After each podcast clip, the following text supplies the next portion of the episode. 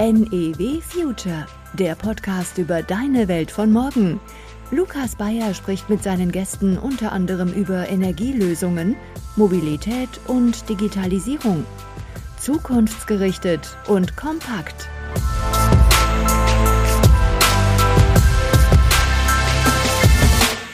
Dadurch wird äh, KI sehr energiesparsam sein und das können wir dann einsetzen, um, ich sag mal, ganz viele Probleme der Menschen ganz von alleine zu lösen, wo wir genug Daten haben. Ich sage mal, der ganz, die ganz große Energieeinsparung jetzt in dem Bereich, in dem ich forsche, könnte dann aber auch erst dadurch kommen, dass wir dann spezielle Chips entwerfen. Und auch da ähm, versucht man natürlich die Algorithmen so zu entwerfen, dass sie eine gewisse Genauigkeit trotzdem noch garantieren. Also dass man sagt, die Route ist vielleicht nicht die allerschnellste, aber es ist auch keine, auf jeden Fall keine schlechte Route, wo man jetzt sehr lange brauchen würde.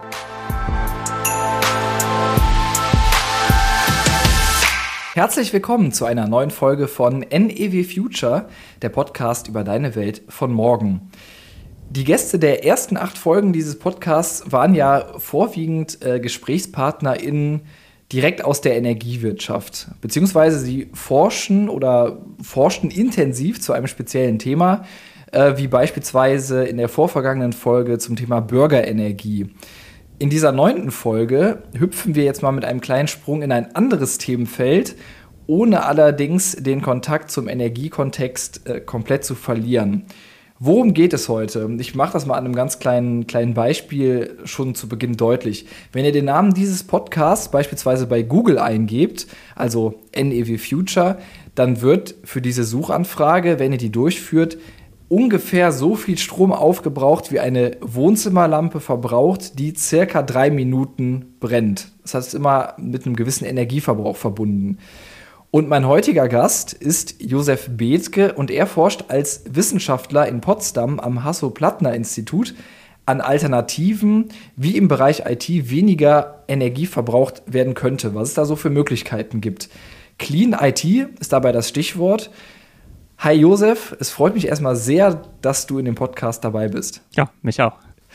Bevor wir näher auf dieses Thema Clean IT eingehen, ähm, möchte ich allerdings den Hörerinnen und Hörern dich ein bisschen äh, genauer vorstellen. Und dazu habe ich zwei Fragen mitgebracht.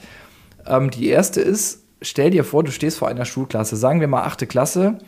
Wie erklärst du den Schülerinnen und Schülern, was du beruflich machst und äh, was du jeden Tag tust?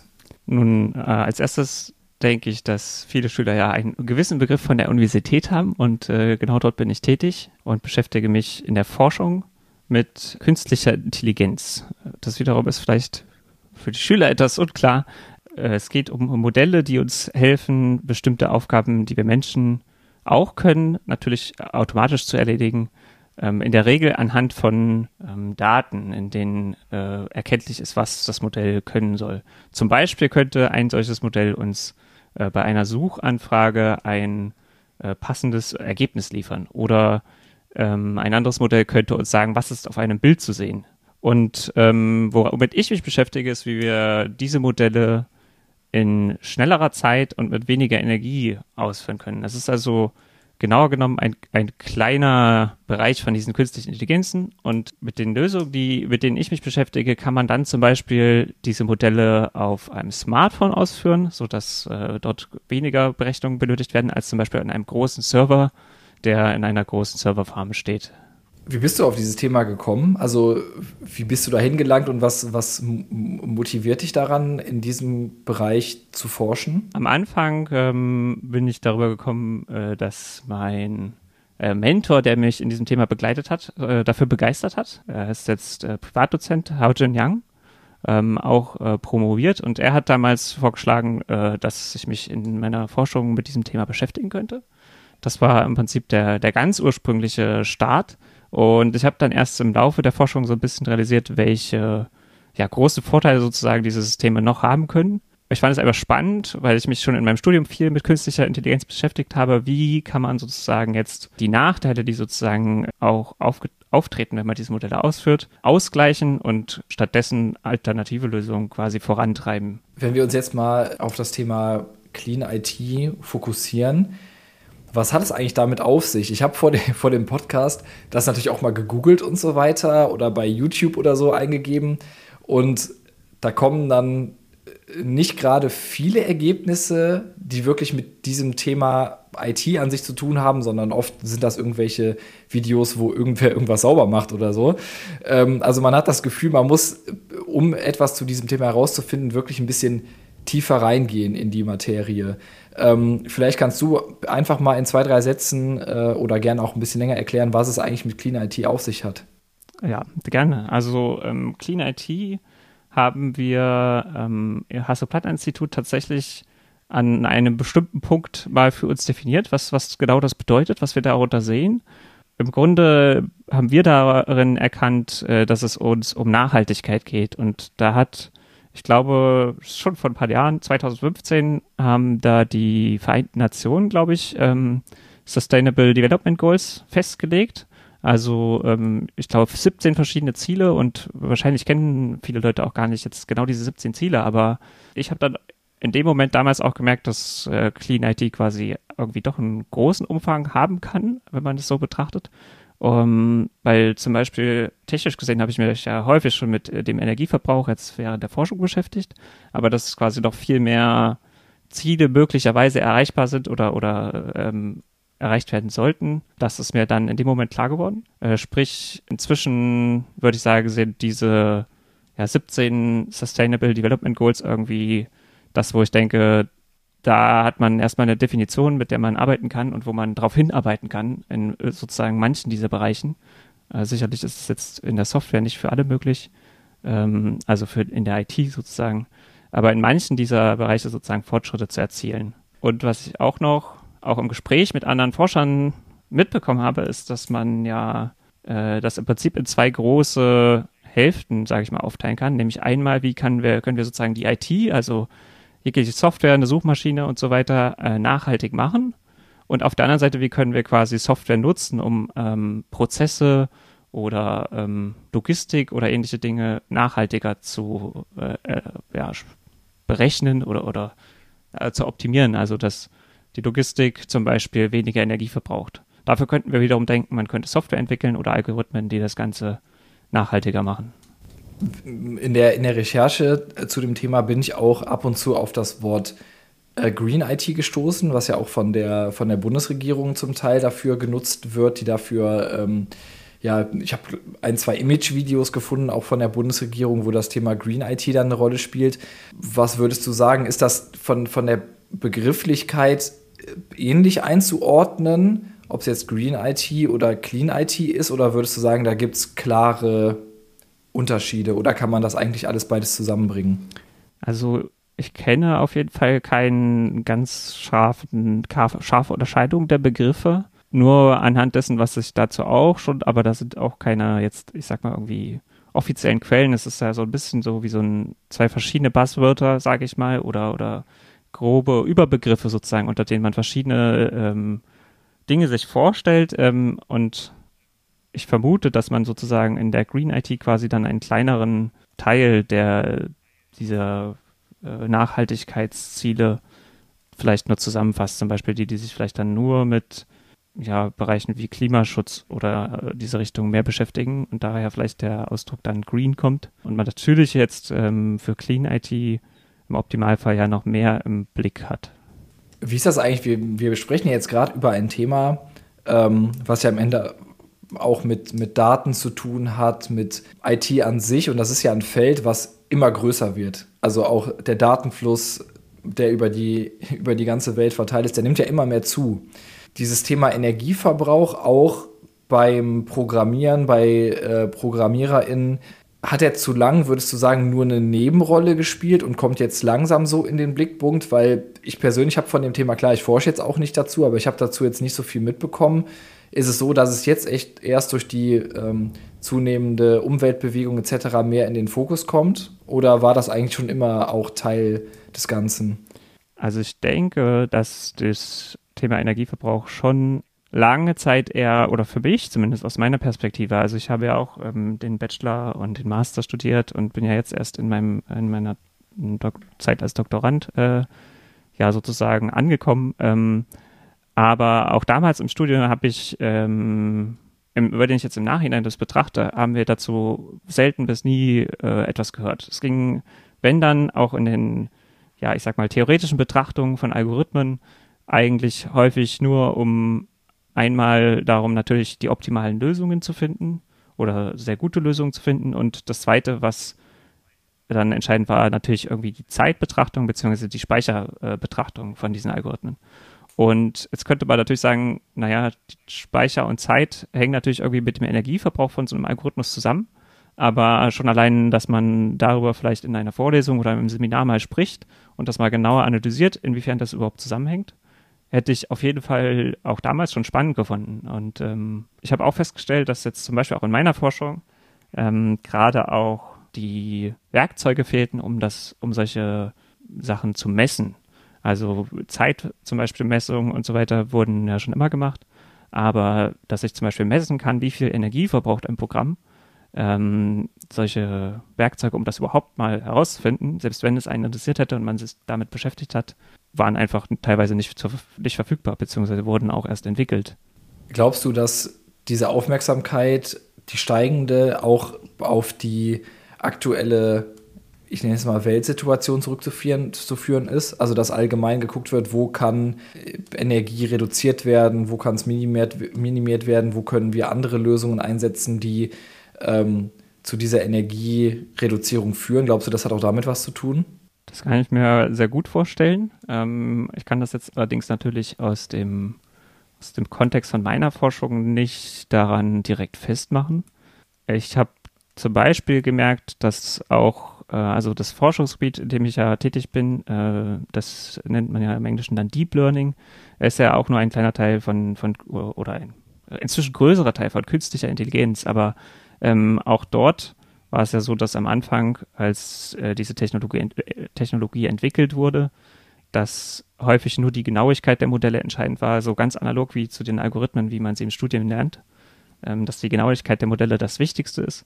Ähm, was natürlich ähm, dann im Grunde erstmal dazu führt, dass man äh, also Begeisterung für diese Technologie schafft und das aber sozusagen auch damals, als diese ersten Modelle, die mit Deep Learning funktioniert haben, entwickelt wurden, dass auch damals zum Beispiel schon alleine die Geschwindigkeit oder der Energieverbrauch oder welche Hardware man dafür benötigt, noch keine entscheidende Rolle gespielt hat, sondern eben nur so eine sehr untergeordnete und dass das auch über die Zeit hinweg besser geworden ist. Also ich könnte aber dann wiederum nicht sagen, dass das jetzt an konkreten Ereignissen in der Welt oder so zu begründen wäre, aber ich kann mir schon vorstellen, dass das allgemeine stärkere Bewusstsein ähm, wahrscheinlich schon dazu führt, dass man auch in der Forschung darüber nachdenkt, ähm, auch zum Beispiel jetzt in so ganz konkreten, äh, ganz in so einem ganz kleinen Bereich darüber nachdenkt, was äh, ja, bewegt sozusagen oder was bewirken die Modelle, die wir entwickeln und äh, wie verhalten diese sich.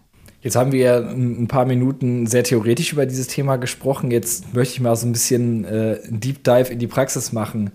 Wie funktioniert das denn überhaupt? Also wie würde es funktionieren oder wie funktioniert es, dass man den Energieverbrauch von Systemen oder beispielsweise im Bereich KI, dass man das minimiert? Also was gibt es da für Möglichkeiten, um da andere Systeme zu etablieren, die energieschonender sind? Also in der KI-Forschung gibt es natürlich mehrere generelle Ansätze. Es wurde zum Beispiel schon vor längerer Zeit äh, entwickelt, dass, naja, am Anfang waren die Modelle sehr groß und wir haben sehr viele ähm, Zahlen in den Modellen, also die Gewichte gelernt und gespeichert. Dann gab es ja schon ähm, verschiedene Ansätze, das zu reduzieren, also einfach weniger Zahlen zu verwenden in unser Modell. Dafür gibt es verschiedene Ansätze. Ähm, eine ist zum Beispiel, dass man kleine Modelle mithilfe von größeren Modellen trainiert.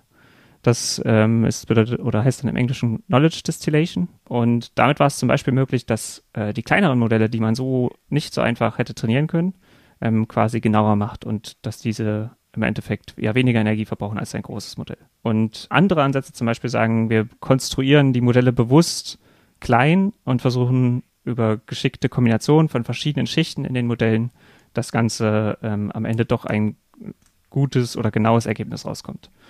Und die dritte Variante, das ist äh, dann sozusagen auch die, in der ich mich in, mit, in, meiner Forschung beschäftigt habe, ist, dass wir keine normalen ähm, Gleitkommazahlen verwenden, wie sie jetzt im Computer verwendet werden, die 32 Bit äh, verwenden, sondern dass wir das Ganze reduzieren. Und man könnte da zum Beispiel statt 32 Bit nur 8 Bit verwenden. Das heißt dann im Englischen Quantization. Oder womit ich mich dann am meisten beschäftigt habe, ist, äh, dass wir wirklich nur noch ein einziges Bit, also eine 0 oder eine 1 verwenden, um so ein Gewicht zu repräsentieren im Modell.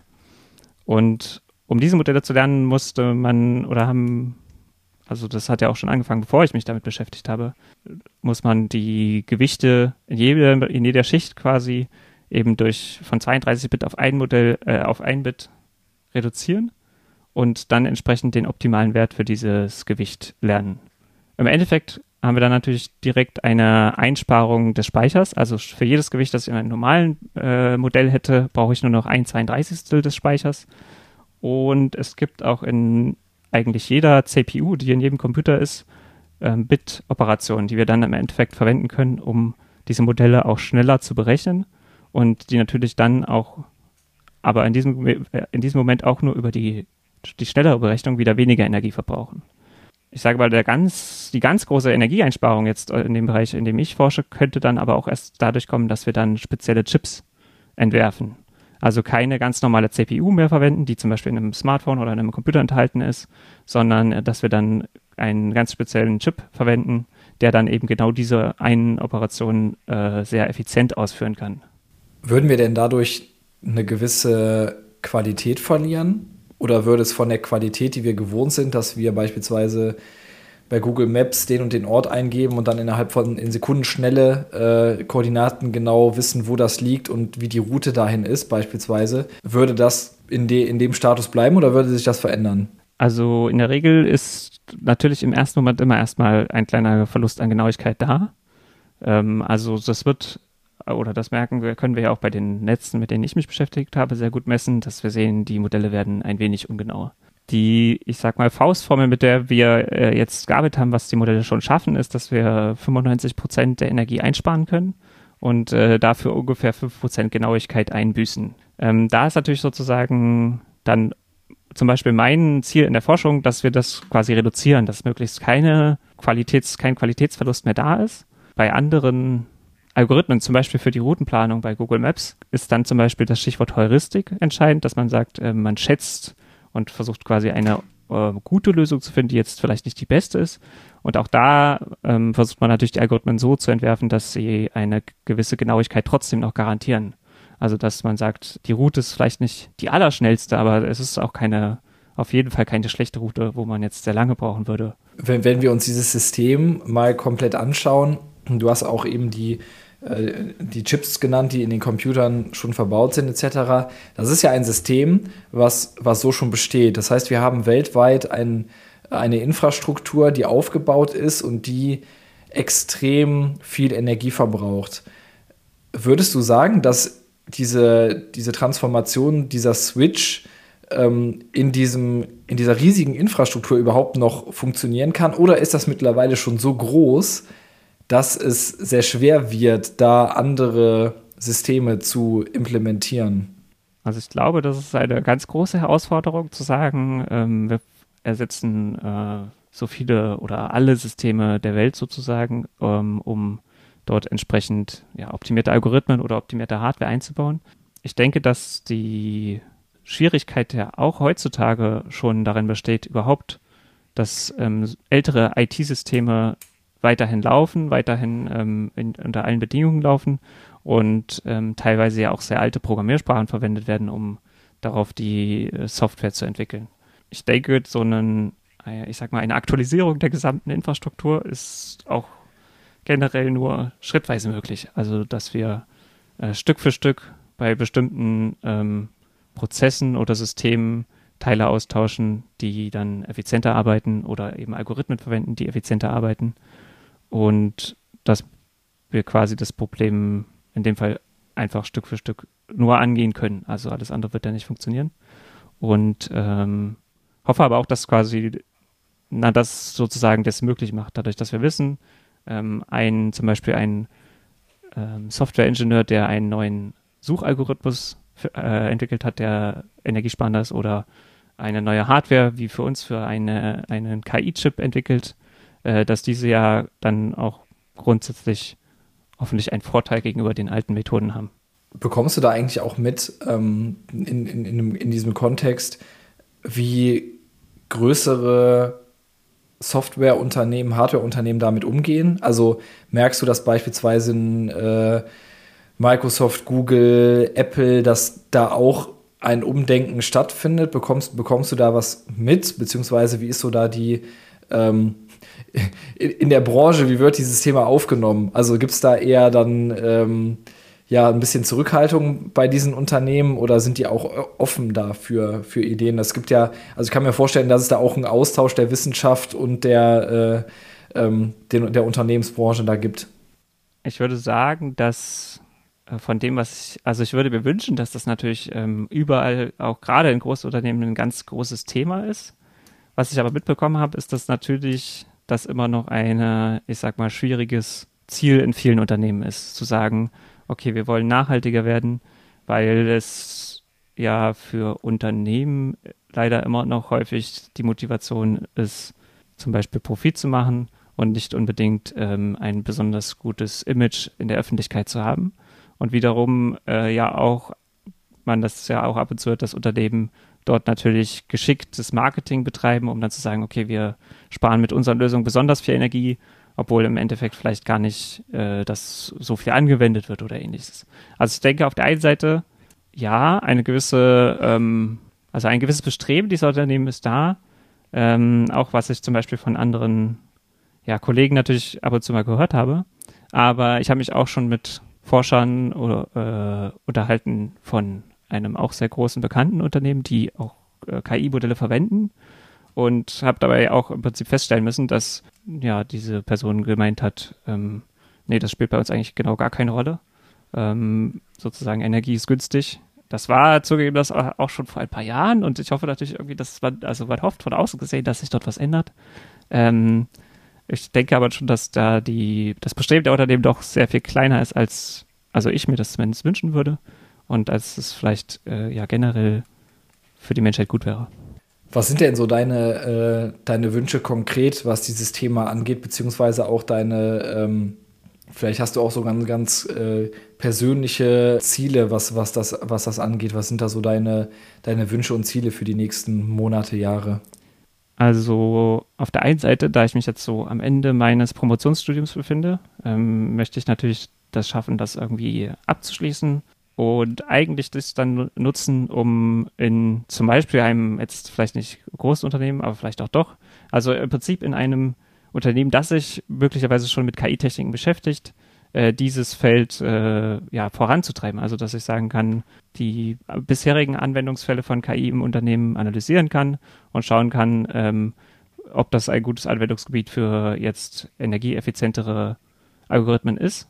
Auf der anderen Seite glaube ich, da weiß ich noch nicht, ob ich daran mitwirken kann, aber ähm, der wichtigste Teil ist immer noch, dass wir quasi eine funktionierende Hardware für unsere Forschung äh, bekommen, dass äh, wirklich auch ja sozusagen die maximale Effizienz ähm, möglich ist, indem zum Beispiel ein Chip-Hersteller jetzt interessiert ist daran, ein binäres Netz, an dem ich ja geforscht habe, zum Laufen zu bringen, weil eine funktionierende Hardware würde natürlich dann sofort auch bedeuten, dass man dieses äh, ja bis jetzt noch größtenteils theoretisch in der Wissenschaft verwendete, also noch nicht in praktischen Anwendungen verwendete System irgendwo tatsächlich zu nutzen.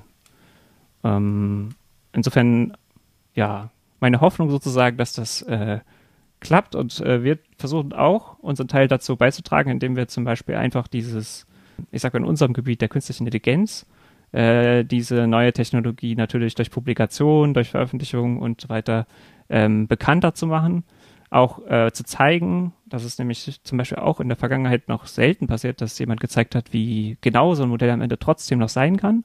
Also dass diese Qualitätseinbußen im Endeffekt ähm, trotzdem ausgeglichen werden können, indem wir zum Beispiel mehr Gewichte verwenden ähm, oder mehr Verbindungen zwischen den verschiedenen Schichten und darüber die ja, Forschungsgemeinschaft sozusagen auch diese Technik besser kennenlernt und dann sozusagen an den richtigen Stellen äh, verwenden kann.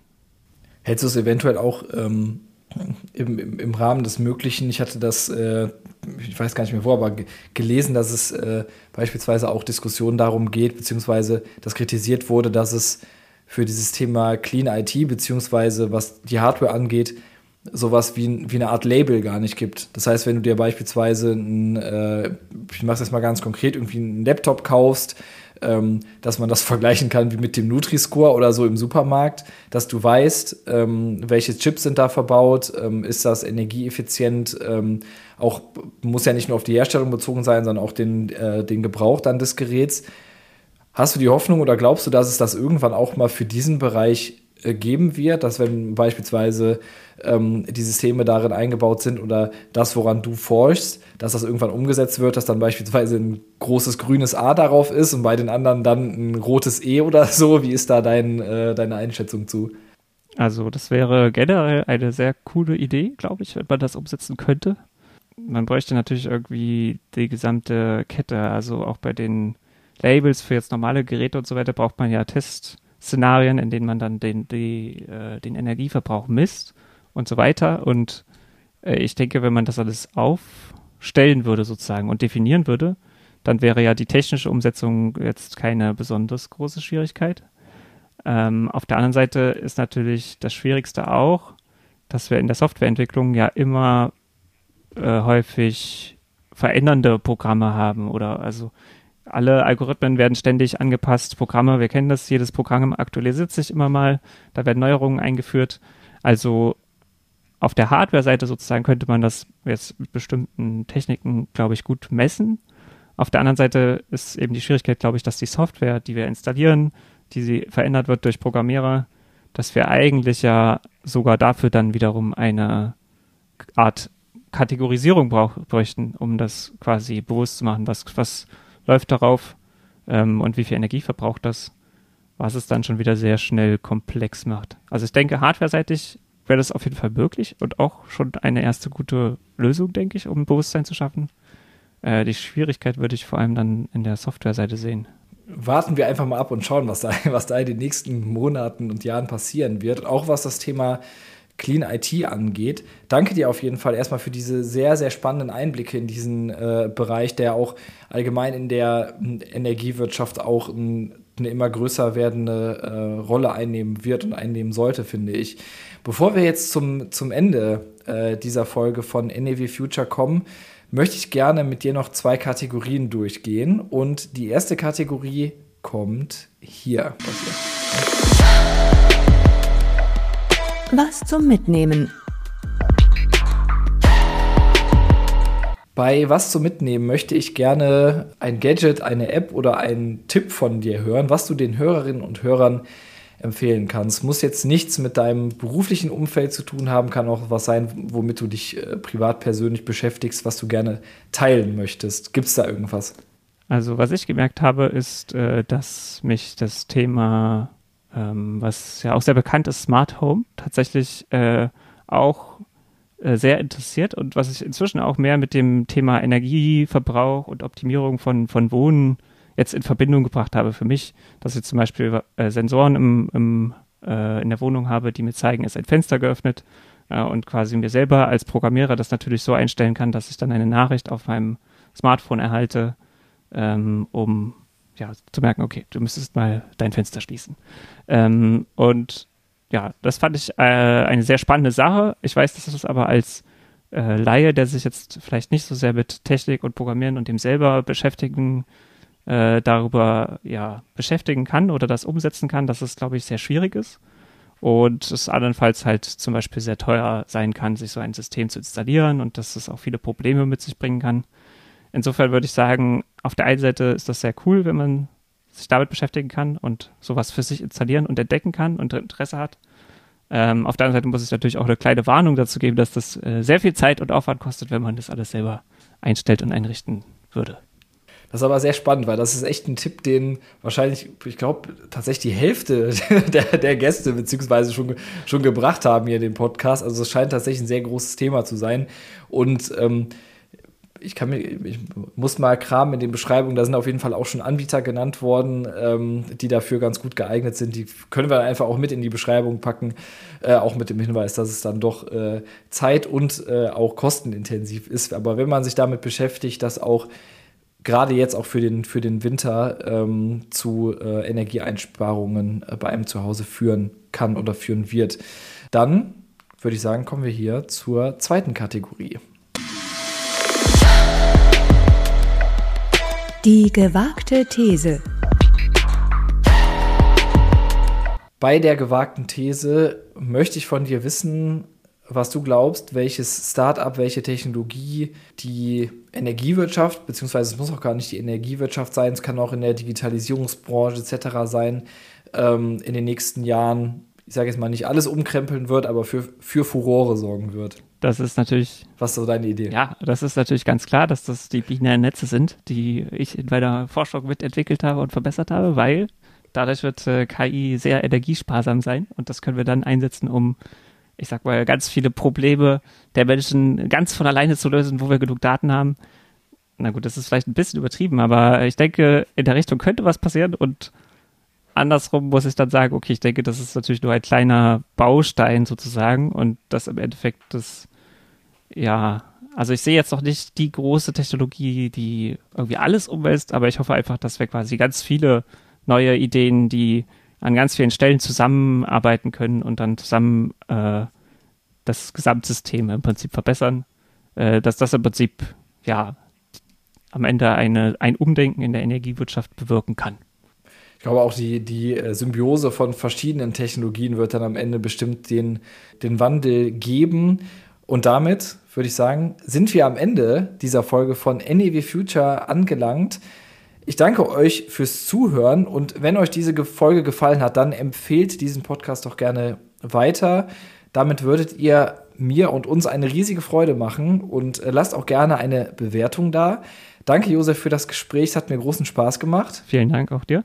Bis dahin, bis zur nächsten Folge. Tschüss. Tschüss. Ihr möchtet keine Folge von NEW Future mehr verpassen? Dann abonniert den Podcast jetzt in eurer liebsten Podcast-App. Und lasst uns auch gerne eine Bewertung da. Darüber freuen wir uns besonders.